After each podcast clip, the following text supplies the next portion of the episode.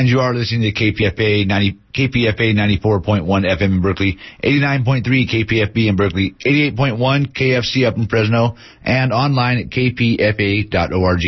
It's 3 p.m. Stay tuned next for Cover to Cover with Jennifer Stone. Happy ending, nice and tidy. It's a rule I learned in school. Get your money every Friday. Happy endings are the rule. So divide up those in darkness from the ones who walk in light. Light up, boys. Your picture. Drop the shadows out of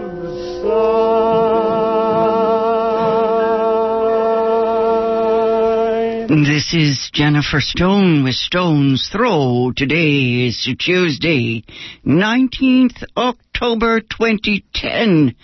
That was uh, Frank Sterling you just heard. He's my engineer. He's been my engineer for several weeks now, and I keep forgetting to thank him because, well, not just because I have bad manners, but because I always wait till the end of the show, and then I try to go out, uh, you know, I try to, to to do what I call tie all the threads together, and uh, uh, I look up, and my difficulty is that I'm extremely nearsighted. Yes, I was raised to be very nearsighted by my mother.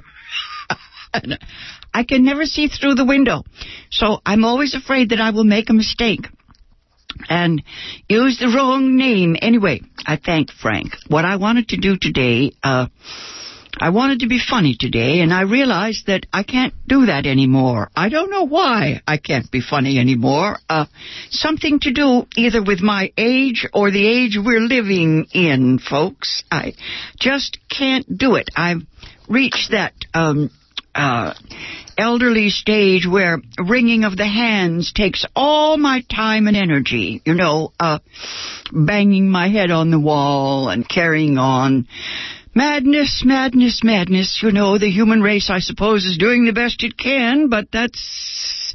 Is it? That might be the reason, but it's certainly no excuse. Uh, my phone keeps ringing this week, and I get calls from the uh, folks at Democratic headquarters, and I just pick up the phone and say, "Look, um, I don't need help understanding the ballot. Don't waste your time on me. Just uh, if you're a Democrat, call the next voter on your list, and if you're a Republican, get help." anyway, I think I think I'm not allowed to do that. I read somewhere that we're not allowed to be partisan here. I think that's pretty funny when you think about it. Uh, this is KPFA. Uh, most of us have to apologize for being Democrats. Uh, the whole thing gives me a headache, a backache. Uh, there is quite a bit at stake. Um, I don't know. I was reading Edna St. Vincent Millay last night, one of her letters. She's writing to an old lover, and she says, she writes to him, and she says, I will love you always, no matter what party is in power. I thought, yes, there, there are some things that go on forever, but elections, well, yeah, yeah. things go up and then come down. Uh, takes less than an hour, folks, to check out your ballot and um, just uh, put it in the mail. That's what I do these days. Put it in the mail. You can check the newspapers if you don't know. Uh, the choices to make. Uh, Bay Guardian has a decent list. There's always some respectable newspaper. Uh, for me, of course, it's a left-wing paper. Uh, and uh, if I'm really stuck, I just call up my friends. Um, I get, what is it, uh, severe irritation from the ugly political ads. Uh, I really don't don't like to look at that stuff. It seems to me that we pay a great price for democracy, uh, our so-called democratic process. yes. Uh, Does the means justify the end? Some of that stuff is so harsh, so ugly. The style becomes the substance, if you know what I mean. Uh, what is that? Um, killing your enemy is not freedom. I keep writing them a note to that effect. Uh, someone once said that uh, if you want to know what's wrong with democracy, just try a five minute conversation with the average voter. One of my favorite TV shows was uh, dealing with um, the women getting the vote back in 1920. I got a kick out of it. It's a show called Boardwalk Empire on HBO. It's all about uh, the old, um, what is it, corrupt crooks, prohibition, you know, uh, the bootleggers.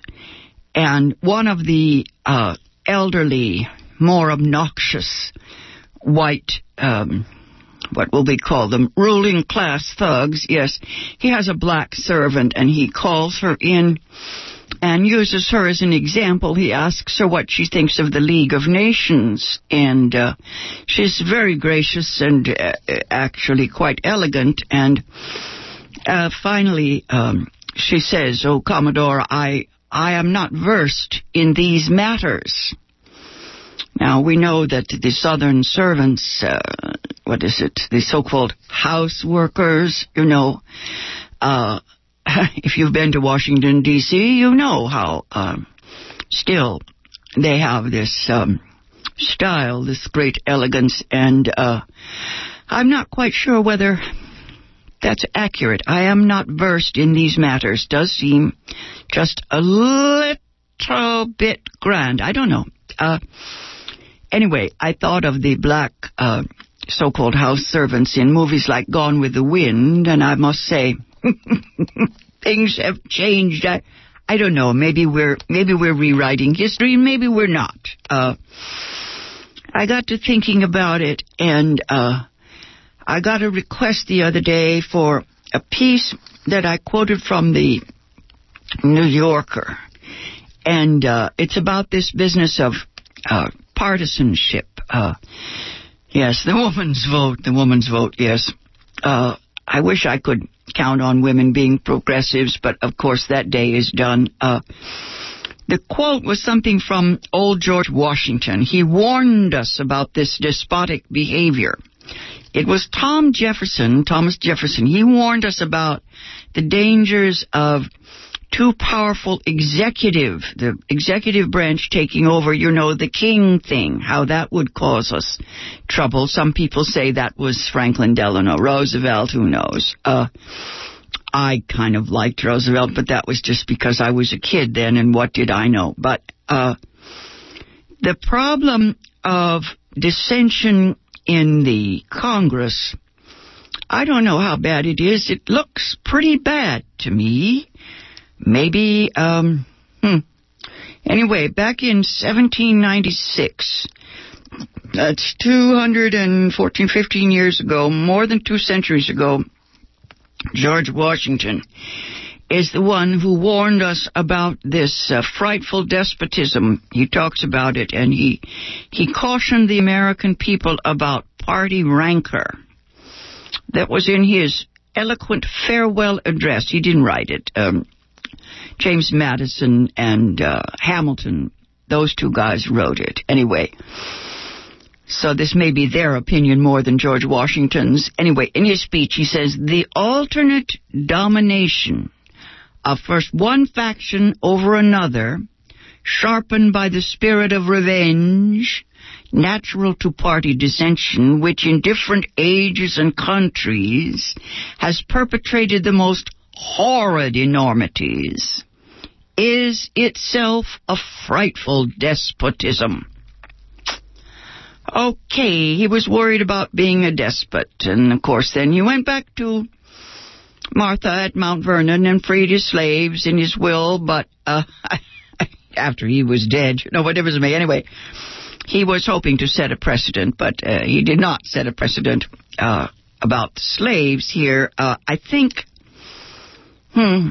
I think we must take all these things with a grain of salt, but uh, it is true that when when these factions don't have an outside enemy, you know, they turn on each other. I think it was, I was listening the other night, I think it was McNamara. Right, yes. One of those films about his life saying that when he was very young, he could not conceive of life or uh, what a career in politics without an enemy. If there is no enemy, you know what are we doing here? It's like the Marines. Just, just, just show us which way to go. Show us who to attack. Uh, I don't know. Um, power corrupts, folks. Um, I don't know what's going to come of this current election. Let us hope that things go along. Um, things, what is it? Obviously, the Democrats are going to take a hit. Let's just hope that it's not fatal. Uh, the style, the style of this election depresses me, but it's at least it got the president going. He's out there doing his thing, stamping his feet. No more Mr. Knight nice guy, you know. Uh, it makes me miss monarchy. I always thought that monarchy was a nice idea as kind of a cover, kind of a beard, you know, the way the British do. The real politics goes on in Parliament, but they have a, a monarchy to stand there and be the um, the figureheads, you know, uh, gives you tradition and the bloody Queen of England. Uh, I don't know. Uh, in the past, of course, monarchs were dictators, no question about it.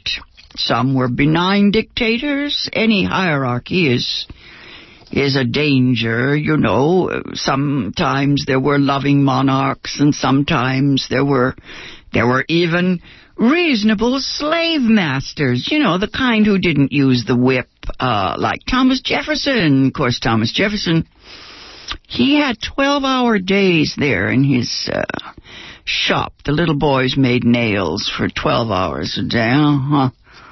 He um, ran a tight ship. Uh, or you can have even husbands. Yes, they can be kind and loving, but the arrangement is still unjust, as Harriet Beecher Stowe used to point out. Uh, no matter how nice people are, it is better to have some laws to back things up because sooner or later, man will exploit man. Ah, yes.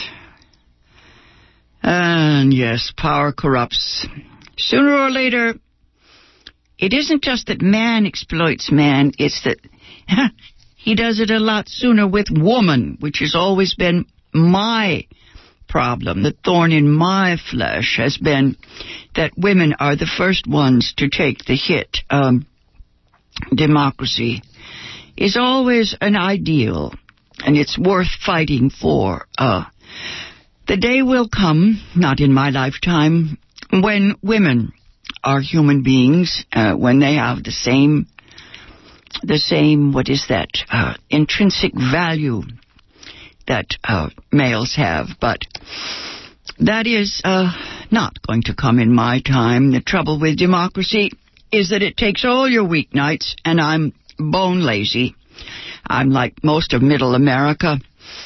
I don't have all that time, you know. Uh, I was listening to a talk show last night. I heard a citizen chatting. They were asking people why they voted or didn't vote. And this guy said that he didn't vote because, well, he wanted to maintain his neutrality in politics. Now, the Greeks called these people idiots. That was their word for a private person, an idiot, someone with no public spirit, no sense of community, you know. Somebody said you can't be neutral on a moving train. If you don't vote, you simply are invisible. You just uh, you're nullified. It's I don't know what to say to people. Uh, it may be that until we change the uh, the voting plan, I don't know. I I get so tired of listening. People, most people don't seem to even know what could be done to fix it. We know it can be fixed and pretty soon it will be. But it seems to be going to start on the local level. That's what's going to happen. We're going to have, you know, votes where it's one man, one vote. It will happen because uh, there is what is it? There is a wake up call. It's not gonna it's not gonna reach everybody, but it will reach enough people.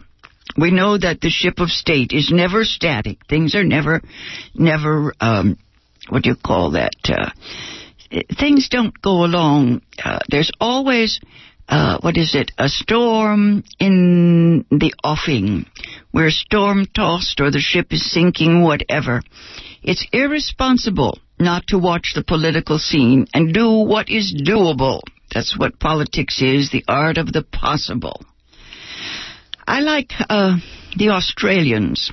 They fine citizens if the citizens don't vote. Now, maybe that would get to Americans. Yes, you lose money if you don't vote. Maybe that would wake us up. Uh, I think of the left wing folks I know, dilettantes and artists. Uh, uh, they're the most likely to neglect their civic duty. They just they just want to get a liberal into the White House and then uh, go on with their lives as artists. Uh, they want some good um, governance, and then they can go and make music or write poetry or live exciting lives. Uh, the Republicans, on the other hand, are uh, patient people. They're less romantic and they can handle the boredom. They can make phone calls all year round, you know. Years ago, I remember an old Hollywood actress, uh, Louise Brooks, yes, from the silent era. She said that uh, Hollywood the pictures, she said, was delightful. It was great fun there. Before the Republicans came, she said there were party people, gypsies, and everything was just wonderful until the uh, talkies came in. She said, with talkies, the actors had to go home at night and learn their lines. Thus, thus, the Republicans arrived and the um, boring people joined the Hollywood set, and she said it's never been the same since. Hillary Clinton once worked on uh, a Republican campaign. Uh, Barry Goldwater writes, she confesses that when she was just a little lass, uh, it was her last Republican effort back in the day, back in, well, BC, before Clinton, before Bill. She just wanted to serve her country, Hillary, you know. Uh, is a true patriot. After Bill, of course, she wanted the whole package, a personal life as well as a political career. she got more than she bargained for, anyway. Hillary Clinton says she idolized Eleanor Roosevelt. My mother's generation idolized Eleanor Roosevelt. Ah, yes.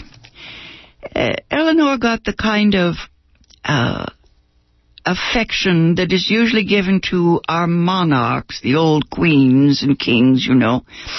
Maybe Elizabeth First. Um, uh, she was loved and hated more than any first lady in our history. They did make fun of her, something god awful. Uh, that was the times. Today, it's very hard to imagine a president who could be elected four times in a row. Bill Clinton managed two terms in the White House. And it's important to remember that um, Bill Clinton is the only Democrat since Franklin Delano Roosevelt to have even two terms. You remember Jimmy Carter was crushed by the Reagan reactionaries. And FDR served three terms. He was elected to a fourth term and died, oh, I think about a year and something into his fourth term. The World War II was still continuing. I think people did not want to, as they say, change horses in midstream. Um, it was perhaps something of an imperial presidency, but it seemed right at the time. After FDR's death, uh, President Truman chose to drop that bomb, well, two bombs. Drop that bomb on Japan. That was the end of our innocence once and for all time and forever.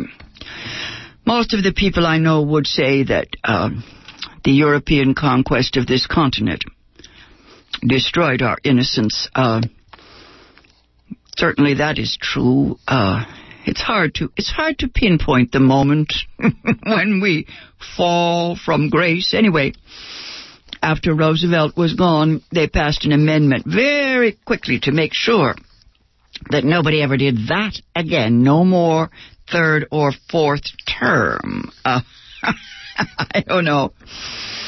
Um, I guess the what is it? The battle against the left wing, what I call the fight against now it's the fight against the 1960s. Uh, this this is taking us someplace that I don't want to think about. It's paranoid behavior. These Tea Party types. Uh, friend of mine thinks that they're going to usher in a neo-fascist government, something like Berlin, you know, between the two world wars. She says it reminds her of the time when the Weimar Republic tried to be so progressive, you know. Especially the women. I remember in Berlin, um, the Weimar Republic included the women in government uh, way more than the United States or England or Europe. Uh, it was real hippie stuff going on there in Germany. Uh, so the reaction to all that egalitarian stuff was National Socialism. I love these words, this hilarious uh, linguistic soup.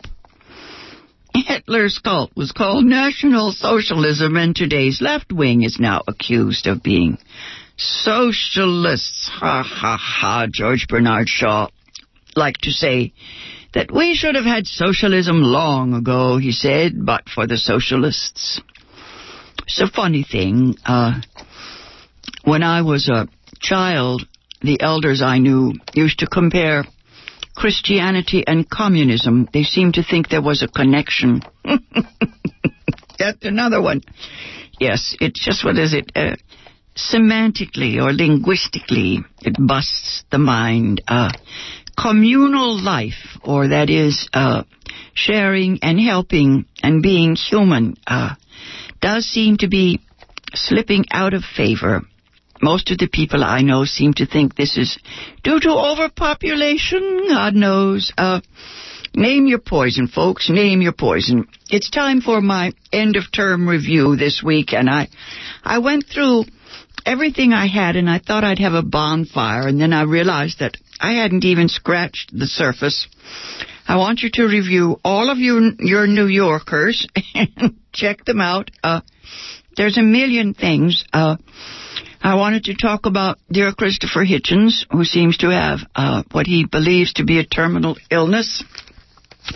He wasn't able to get to Berkeley. Uh, then I wanted to talk about, uh, oh shoot, the woman who wrote the um, uh, book about the Great Migration, about uh, the fact that most of black America moved up north in the space of, oh, 20 or 30 years. Then I wanted to talk about the New Age, what are we calling them? We're not calling them yuppies anymore. The techies. Uh, oh, they are depressing. Zuckerberg. Uh huh. The movie is called The Social, yeah, The Social Network. The, the, uh, movie all about the, what I would call it, the, the new robots, you know, uh, I guess I guess they come along every about every other generation. Uh, the soulless ones, the uh, hollow men. T.S. Eliot called them the guys who, uh, well, nowadays they're millionaires and billionaires because they figured out some way to some way to tap tap the human psychology. Uh, hmm Zuckerberg is the guy who created Facebook, and he's described by the pundits as a binary personality.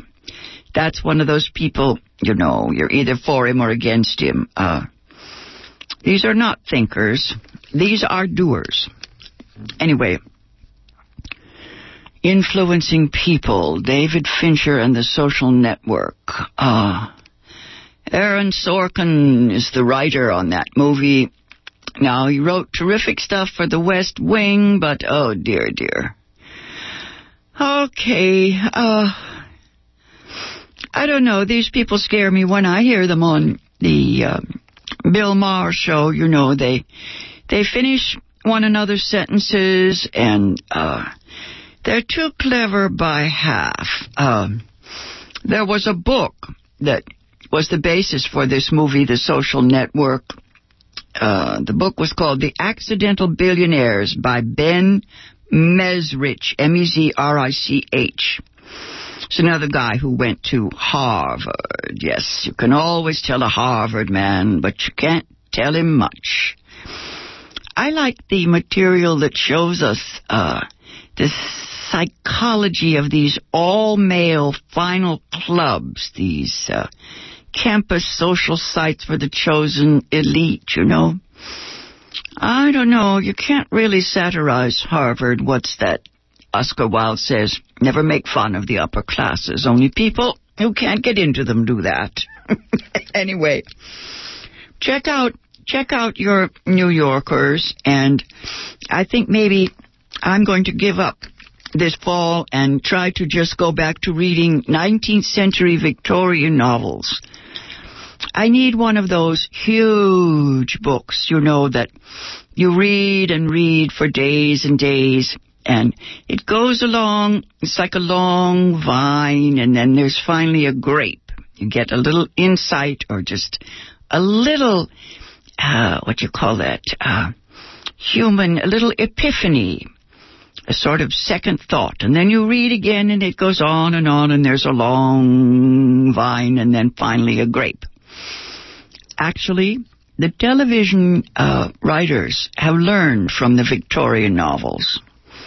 For the future, I see more and more of these wonderful series like the ones on HBO. Um, Pillars of the Earth, we had this summer. That was an eight hour film. Now we have Boardwalk Empire. It just goes on and on and on, and the characters develop very slowly. You need great patience to follow these stories. I'm wondering um, how it is that these people who uh, they they don't have they don't have more than uh, a moment's attention on the net, and yet somebody somewhere is watching these long, drawn out narratives that I'm finding on HBO. Now, what is that all about? Maybe people do need to follow the thread. They need to follow the thought all the way to the end.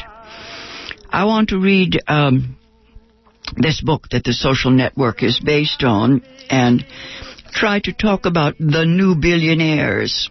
But uh, I'll have to save that for next time. This has been Jennifer Stone. Uh, thank Frank Sterling for engineering this show. I'll be back on the air again Thursday morning at 8.20 and the same time next Tuesday at 3. Till then, go easy. And if you can't go easy, go as easy as you can. Drop the shadow.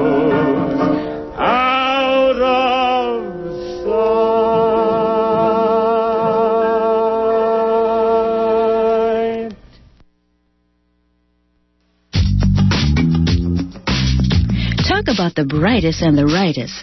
Poet Nikki Giovanni and storyteller J. California Cooper, beautiful high energy sisters, will be in Berkeley celebrating Marcus Books' 50th anniversary on Saturday, October 23rd at the Black Repertory Theater.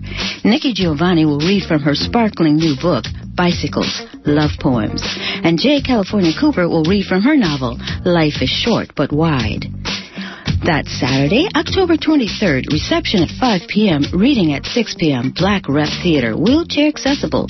3201 Adeline in Berkeley. For tickets and info, go online to marcusbooksevents.com or call 510-652-2344. That's 510-652-2344. Yes, indeed.